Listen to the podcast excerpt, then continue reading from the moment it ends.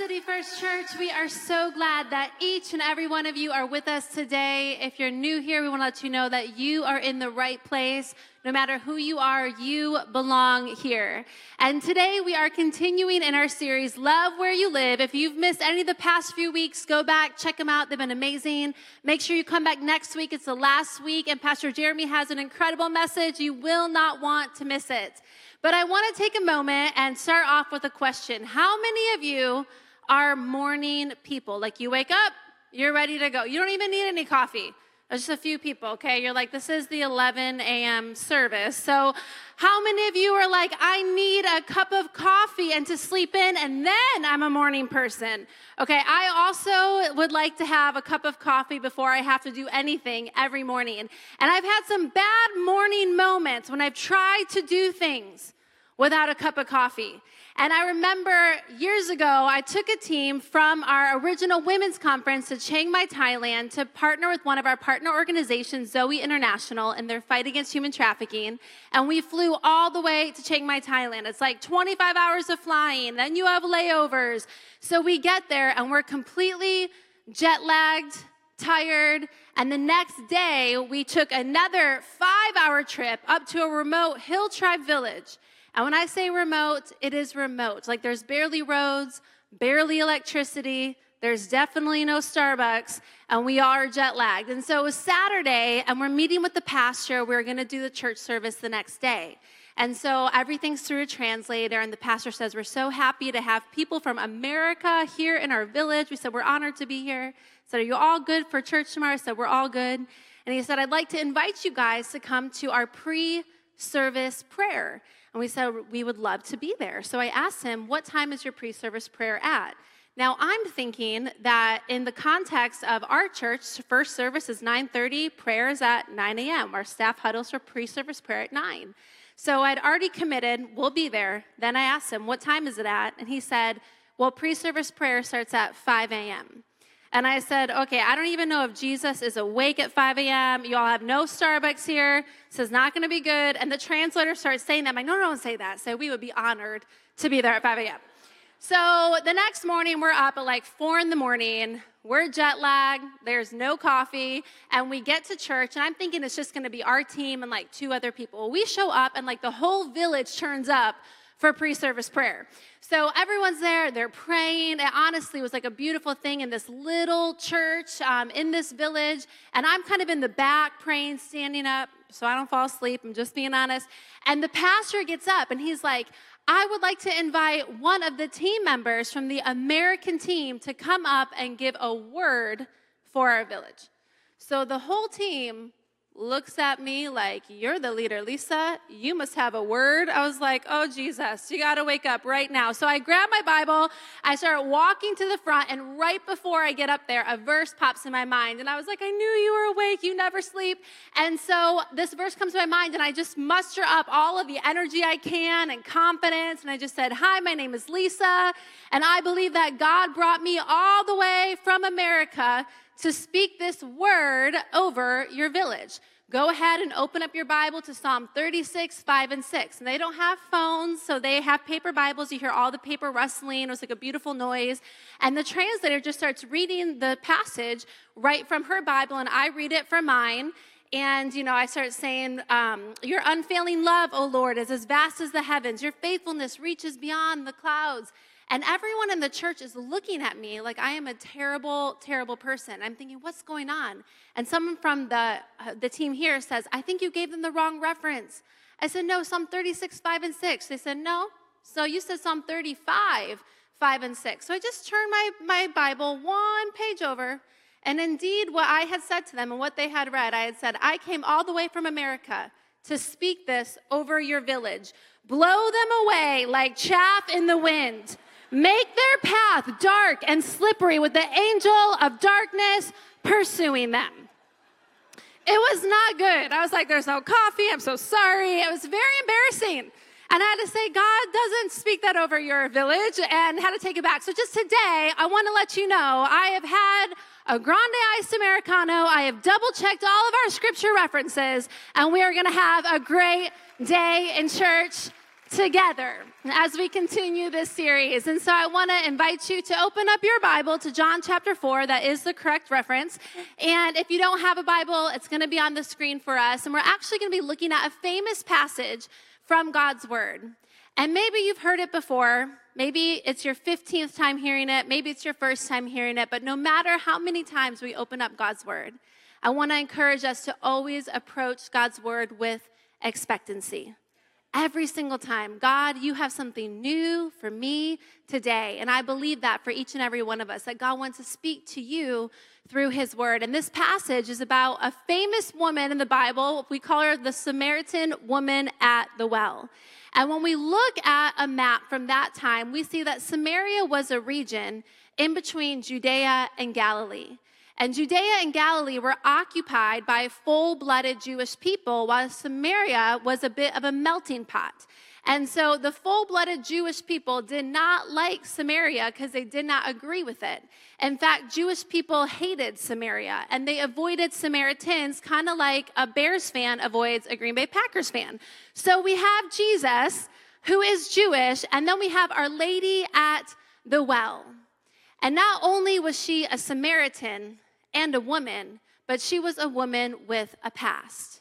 See, this lady hadn't been married just one time, not two times, not three times, not four times.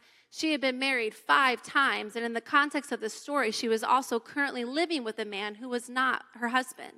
And that might feel like culturally a lot to us today, but back then it was extremely, extremely unusual. And so some people might even say that this woman was the very first desperate housewife, okay? And not only did this woman have a past, but she had a public past in a really small town where everybody knew everybody's business. They didn't even need Facebook to know what was going on. So there's a lot that we do know about this woman, but there's also a lot that we don't know about this woman. We don't even know what her name was.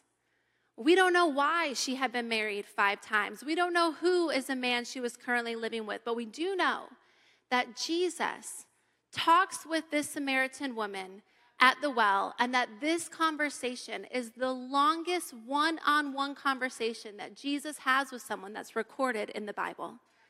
And that tells us that this story is significant. And the scene that we're about to read takes place around a well because our Samaritan woman, well, she was thirsty. And so it says this in John chapter 4, starting at verse 3. So he left Judea, meaning Jesus, and went back once more to Galilee. Now he had to go through Samaria. So he came to a town in Samaria called Sychar, near the plot of ground Jacob had given to his son Joseph. Jacob's well was there, and Jesus, tired as he was from the journey, sat down by the well. It was about noon.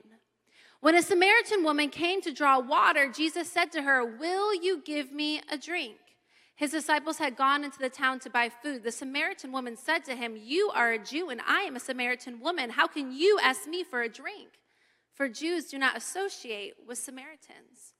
Jesus answered her, If you knew the gift of God and who it is that asks you for a drink, you would have asked him, and he would have given you living water. Sir, the woman said, You have nothing to draw with, and the well is deep. Where can you get this living water? Are you greater than our father Jacob, who gave us the well and drank from it himself, as did also his sons and his livestock? Jesus answered, Everyone who drinks this water will be thirsty again, but whoever drinks the water I give them will never thirst. Indeed, the water I give them will become in them a spring of water welling up to eternal life. The woman said to him, Sir, give me this water so that I won't get thirsty and have to keep coming here to the same place, doing the same thing every day to draw water. He told her, Go, call your husband and come back. I have no husband, she replied. Jesus said to her, You are right when you say you have no husband. The fact is, you've had five husbands, and the man you now have is not your husband. What you have just said is quite true. The woman said, I know that Messiah is coming, and when he comes, he will explain everything to us. And then Jesus declared, I, the one speaking to you, I am he. Just then his disciples returned and were surprised to find him talking with a woman, but no one asked, What do you want? Why are you talking with her? Then, leaving her water jar, The woman went back to the town and said to the people, Come see a man who told me everything I ever did. Could this be the Messiah? They came out of the town and made their way toward him. Heavenly Father, we thank you for the power of your word. And God, I pray over the next little bit of time that we have together, you would help me to get out of the way so that you can have your way. I pray that you would speak to every heart, open every mind to receive what you have for us today. We love you, God, and in your name we pray. Amen. I love God's word and that it's applicable to us today. And there's three truths that I want us to pull out from the story that we just read that I believe are going to impact us right now. And so the first thing is this what we see happens is that God works in the Samaritan woman. God works in. See, we read that Jesus had to go through Samaria. Now this was not because there was another there wasn't another way to get there, but he had to go through Samaria because he knew that the lady at the well was there. And she was searching and she was longing and she was looking for something to satisfy her thirsty soul. She was looking to people, she was looking to relationships, she was maybe looking to material things, but Jesus knew that only He could give her what she truly longed for and was desperate for. And I love this story because who did Jesus go out of his way for? Was it the individual who had it all together? Was it the person who had the nice and neat and tidy life? Why do you think that this woman was drawing water from the well at noon? At noontime in Samaria, it was very hot. Most people always would draw their water from the well early in the morning when it was cooler to avoid the midday heat. The only reason that you'd be going to draw water from the well at noontime is if maybe you're trying to avoid the crowd. Or maybe you're tired of the crowd trying to avoid you. Maybe she was ashamed of her past or embarrassed about her present situation. She probably felt like her life was a bit of a mess. I think we've all been there, and life feels like a bit of a mess. And yet, Jesus goes out of his way to meet her in the middle of her mess. And that's how amazing our God is. He doesn't require you to get cleaned up, He doesn't require you to get your life in order before you come to Him or before He goes to you. Jesus wants to meet you right where you're at, right in the middle of your mess. To those who feel unqualified or undignified or embarrassed, Jesus says, I want to meet you right where you're at. He loves you just as you are, but He loves you too much to let you stay where you are. And so Jesus goes out of her way. He meets with her, he sits with her, he talks with her, and he shows her that there is a better way for her, that he has a future and a hope for her.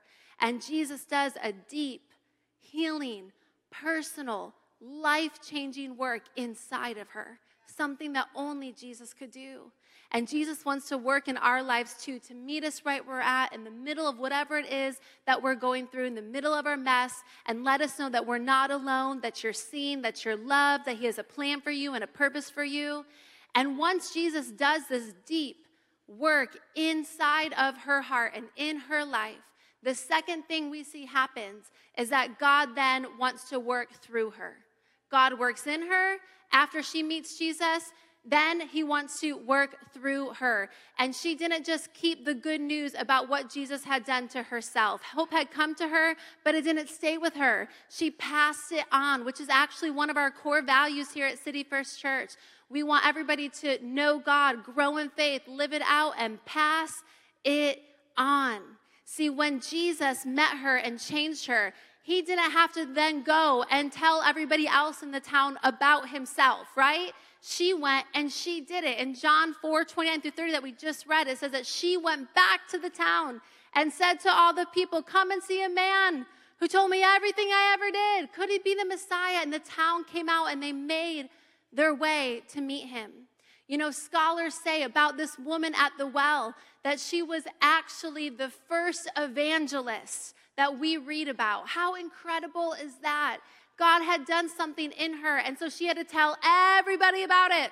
And then after she told everybody in her town, she said, Well, I got to tell some more people. So then she went to the next town, and she went to the next town, and she went to the next town. Sometimes we get more excited about telling people about the sale we found at Target than we do about telling them that Jesus has changed our life.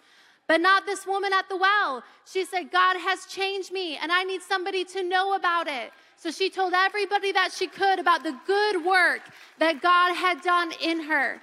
He worked in her, but then he, she said, I know God also wants to work through me. And, church, we must understand that God chooses to work through people. I don't always understand it. It seems like a messy path to take, but that is how God accomplishes so much of his plan for people's lives. We look throughout the Bible and we see how God worked through people. God worked through Noah to build the ark and save humankind. God worked through Moses to free his people from slavery in Egypt. God worked through Rahab to save the spies and eventually her entire family. God worked through Mary to bring our Savior into the world. God worked through Jesus to give us salvation. God worked through Peter to build his church. God worked through the disciples to do the miracle of feeding the 5,000. God worked through the lady at the well to tell other people about him. And, church, God wants to work through you.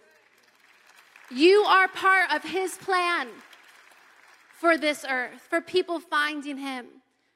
We can't delegate that responsibility to somebody else or think, oh, that's just for the pastors. This is for each and every one of us. And studies are showing that in our current culture, less and less and less people are inclined to want to come to a physical church building. And while we will always keep inviting people to church and we will always prioritize gathering in a faith community because the Bible instructs us to, it's where we're encouraged, we learn, we grow. While we will always believe in in person church and prioritize it, we also have to be willing to meet people right where they are at. Some people are not ready yet to step foot into a church, but I bet that they are ready to hear the good news about God has changed your life. And I know sometimes that can be intimidating. You're like, I'm actually not clapping because it scares me, okay? I understand. It can sometimes be intimidating to say, I don't know how to lead someone to the Lord. I don't even know how to explain who Jesus is. He's man, he's God. It's kind of confusing. Here's the thing the enemy wants you to feel like it is confusing and it is scary and it is intimidating because he doesn't want the good news to get out. But what if we just broke it down a little bit? What if we remove some of the fear and we just said it like this? What's something that I can do? What's something that you can do? We can all share our stories. You can share your story. And you don't have to have it all together before you share your story. The woman at the well hadn't gone through Growth Tracker yet or gotten a freedom group yet, but she still shared her story. What was your life like before God? Where were you? Were you broken? Was your marriage falling apart? Were you restless, discontent, searching for purpose, full of shame? And now you are forgiven and free and healed, and your marriage is restored, and you're content in Christ. You're living on purpose and for a purpose. Simply tell somebody about it. Sometimes, if we've been following Jesus for a while, we can forget what our life was like before Christ. And sometimes it's just good to go back and to remember where we were. You know, Adam and I just celebrated our 10 year wedding anniversary this past weekend, which is pretty incredible. He's amazing, put up with me for 10 years. And while no marriage is perfect, including ours, we know that we have a strong and healthy marriage, but we are also fully aware it is strong and it is healthy because Christ is at the center. Without Jesus, I don't even want to think about where we would be at. Without Jesus, right? We once were lost, but now we're found blind, but now we see. Think about if you physically were blind and couldn't see, and then you received a supernatural healing and your eyes were open and you could see things, how excited you would be about it. That's what it's like for us spiritually when Jesus changes our lives. He wants to work in us and he wants to work through us. And I love this passage. Pastor Jeremy read it last week, but I want to read it again because I think it's so important for the series that we're in about loving where you live. It's in Matthew 5, verses 14 through 16 in the message translation. It says, Here's another way to put it You are here to be light, bringing out the God colors in the world. God is not a secret to be kept. We're going public with this, as public as a city on a hill. If I make you light bearers, you don't think I'm going to hide you under a bucket, do you? No, I'm putting you on a light stand. Now that I've put you there on a hilltop, on a light stand, shine. Keep open house. Be generous with your lives. By opening up to others, you'll prompt people to open up with God, this generous Father in heaven. So now maybe you're leaning in and say, okay, God wants to work in me. And he also wants to work through me. And that's really important that both of those things are happening. Because if you're only letting God work in you and not through you, you're never going to live out the full potential that God created you to live out. That's part of it. We have to let God work in us, but then we have to let Him work through us. It's when we come alive to the purposes and the gifts that He's placed inside of you. So you might say, I want to do that. I want God to work in me. I want to work through me. Well, where do I start at? Well, we can take a cue from the woman at the well, and we can begin by sharing God's hope with those around you. Let God work in you, let God work through you, and let it begin simply with those around you. Don't overcomplicate it. Who has God placed in your proximity? Let's begin to share hope. You know, I think one of the reasons I was thinking about why don't we sometimes share the love of God or what God has done in us with those around us? Yeah, sometimes it can be intimidating, or maybe we're not thinking about it. But also, I think in our current day and age, there's something called compassion fatigue. In our current day and age, we are exposed to so much negative information and negative realities that are happening all across the globe, and we're hearing about it in real time. In real time, we're hearing what's going on all around the world. We have our news apps that are sending us notifications that can reach us at any moment of the day that's telling us some of the horrific things that are happening. We see bad things happening in our cities or on social media. And most of the time, when we're hearing these terrible things about people, we may never even know them and we may never even have interaction with them. And while we can still be praying and supporting, like we're making a difference in Ukraine right now through giving and through our prayers, but we also sometimes can be so exhausted about everything that's happening out there, we can miss the opportunities that are right here, right in front of us. We can become so overwhelmed, so exhausted, even paralyzed by all of the stuff happening around the world that we miss out on the people who are right around us, the opportunities right in front of us in our own sphere of influence, in our own neighborhoods, in our own office space and classrooms. And just how the lady at the well started sharing her story of redemption with those closest to her, I want to encourage all of us to do the same. And we actually have a resource here for you today. It's called a neighborhood block map. We're going to put a photo up for you. And if you're at a physical location, we have one of these for you. Everybody gets one. It's magnetic. You can throw it on your fridge. Um, if you are online joining us, you can print it off, and that way you can have a copy of your own to participate with us as well. And the idea is to fill in every one of those squares with somebody's name. And the reason that we have these, I know it might seem kind of basic, but in the busyness of life, between work and family and calendar, running your kids to sports practices, grocery shopping, school schedules, we can forget to be intentional with the people that God has placed around us. So, taking the time to fill out each one of these little squares, what it does is it actually reminds us to pause long enough to say, Do I even know my neighbor's names? Do I know what they're going through? You know, we have a single gentleman who lives next to us, and him and Adam will text frequently, and we see him a lot in the summer. In the winter, everyone's kind of hibernating. Um, but this past winter, he came down with COVID. And apparently, it was so bad he couldn't care for himself, so he had to fly in a family member from far away to help care for him. And we found out months after it happened. And I remember Adam and I feeling so heartbroken that someone who lives 20 feet away from us was going through one of the most difficult times, and we didn't even know about it so we could help. And it reminds us that there might be great need right around us. And so we want to know what are the people that live by us going through. And when Jesus, I think this is really important, when Jesus had to go see the lady at the well, he had to go to Samaria. Yes, I think he was thinking about the lady at the well, but I also think he was thinking about her neighbors. And he was thinking, if I can reach her and do a work in her, then I can work through her to reach those around her. And I believe the same is true for each and every one of us that God loves your neighbors enough that He placed you to live next door to Him. God handpicked you. He was thinking about your neighbors and He said, I know who I can work through.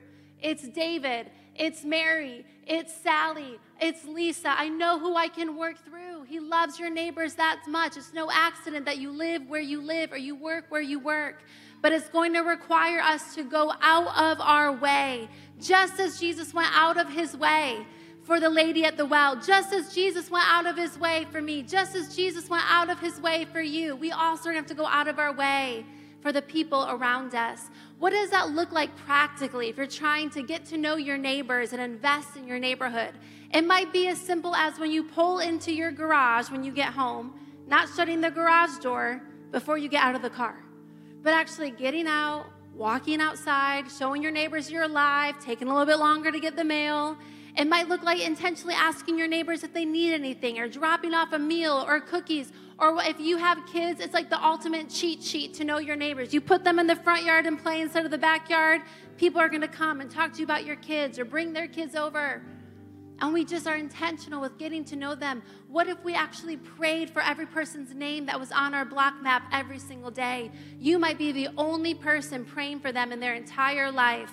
And that's not only an opportunity, but as Christ followers, a responsibility that we have. And as we take the time to invest in those around us, I believe God's gonna give you an opportunity not just to share your story, but in time, even invite them to church. You know, I think we all should be bringing people with us to church at least two times a year Christmas, Easter, holidays, Mother's Day, Father's Day. But every day of the year, we can be praying and we can be investing even before we invite. And so I want to encourage you to get creative with your block map. Okay, maybe you're a rule follower and you're like, well, I don't really have a neighborhood. All that we're asking is that you fill it in with people who are in proximity to you. So maybe that means you're writing in the names of your coworkers who sit in cubicles near you. Or maybe you're writing in the names, if you're a student, of the people who are in class around you. The idea is just to get intentional and let God's love and peace and hope flow through you. And they're going to notice a difference and you're going to have an opportunity to invest and share your story. And it's not even really your story. What you're doing is you're pointing uh, you're pointing it back to Jesus. You're saying this is what Jesus did in me. He changed me, he freed me. I found community, I found a spiritual family. This is what Jesus did. Hope has come to us, but it doesn't end with us. And I want to close our time together today by sharing a story that is so amazing and it's from one of our locations that we love so much, and that's City First Church that's located inside of Hardy Correctional Center, one of our God Behind Bars locations. And we love these guys, they're absolutely amazing. And a couple months ago, Pastor Jeremy and Pastor Sam and Pastor Chris got to go and be with them in person to do live worship, live message. And while they were there, some of the leaders who are inmates, but they're leaders at City First, took the opportunity, said, Pastor Jeremy's here, we got to talk to you. So they asked him to come aside, and they said, We have this plan, and we have this vision to do an outreach, to invite strategic people who want nothing to do with God, who want nothing to do with church, to come and spend some time with us.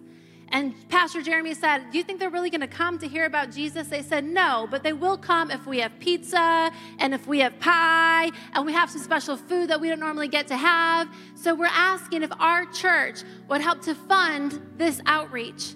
Pastor Jeremy said, Absolutely, what a great investment. And they were so diligent in putting together a plan. Tim and Tony and the whole team who did that, we honor you. We honor you. Incredible.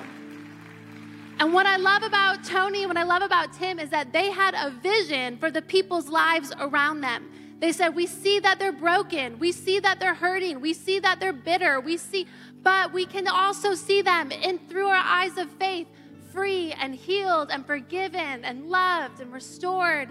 So the warden gave them permission to invite 75 people. That was the max. He said, Not one person more. So they prayed and they strategically invited 75 people to an outreach. And Tim and Tony are serious because it was a multiple day outreach. It wasn't like an hour. They were there over three days for a couple hours every day. And some people who had already found freedom in Christ, they got up. This is at a maximum security prison. And they simply shared their story. Said, I was lost, but now I'm found. I couldn't forgive myself, but Jesus forgave me. And now I found forgiveness. And at the end of this multiple day outreach, where there are 75 people who came, 45 of the people who were invited stood up on their feet, physically walked down front, and said, I'm giving my life to Jesus. I don't care who sees, I don't care who knows. I want what you've got. I want God to work in me and work through me to those around me. And out of those 45 guys, 24 of them have been water baptized, declaring that their old life is gone and a new life in Christ has begun. And this outreach was like a week ago. They're wasting no time because once God changes you, you can't keep it to yourself. They said, God has worked in me. And now I want him to work through me. And where do I start? With those around me. And I think we can all be encouraged and inspired and convicted that we all have a light to shine bright no matter where you're at, whether you work at Starbucks or in a school this year with your students or your classmates or in a business or in your neighborhood.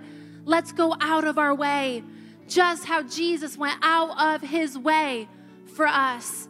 God is working through Tim and Tony to change people. God wants to work through you to change your neighborhood, to change some families, to change some stories. So if you say, Lisa, I agree with this message and I am willing for God to work in me, through me, and around me, would you go ahead and would you stand to your feet in response as I pray for us this morning? You're just saying, Yep, I want God to work in me. I'm open. What does He want to do in me? What does He want to change in me? Maybe you're saying, I want God to work through me. I haven't even been thinking about it, to be honest. It's not that I don't want God to work through me, I've just been preoccupied. But I'm not preoccupied anymore. Maybe you say, I want God to show me who I should start investing in around me. I'm going to get to know somebody. I'm going to learn somebody's name. I'm actually going to take this block map home and fill it out. What could God do through all of these people who are saying, I am available, I am willing? God can do something incredible in and through to reach the lives around us. Let me pray for us this morning. Heavenly Father, I thank you for each and every person who's on their feet right now at a physical location or maybe standing in their living room at another location. God, we are coming before you saying that we are willing to be available to be used, that you would work in us, that you would work through us, and may it simply start with those around us. God, I pray that we would shine bright, pointing people back to you so that lost people can be found, that they may know you, find their purpose in you and that they too can pass it on. I pray that you would embolden us, strengthen us, give us vision for the people who you've placed around us. I pray that we would walk in authority, that we would walk in the anointing that you've placed on us to be people who are the proclaimers of the good news of Jesus. God, I pray that you would stir something up inside of us. If we have been asleep to the needs around us, I pray that we would be asleep no longer, but we would be wide awake to what you've done in us and what you want to do in people around us. We thank you, God, that you would choose us. Thank you that you saved us and now you want to use us. We say, God, we are going to go forth from here different than when we came in. Thank you, Jesus. And if you're with us today and maybe you're new to church or maybe you've been coming around for a little while and God's been wanting to work in you, and today you're saying, I want to choose just how the lady at the well. Let Jesus change her life. Maybe today is your day and you say, I want to follow Jesus. I want to make him the leader and the forgiver of my life, where my past is forgiven and my future is secure in Jesus. If that's you, with no one looking around, you're not joining a church, this isn't about religion, this is about relationship. If that's you, would you go ahead and slip up your hand? Say, Today I'm going to choose to follow Jesus. Hands are going up all around this room. I believe they are online as well.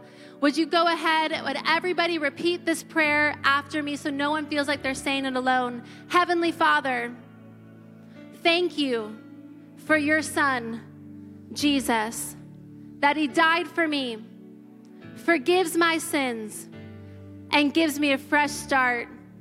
In your name we pray. Amen. Church, can we give a huge round of applause for every person who prayed that prayer? Best decision that you will ever make.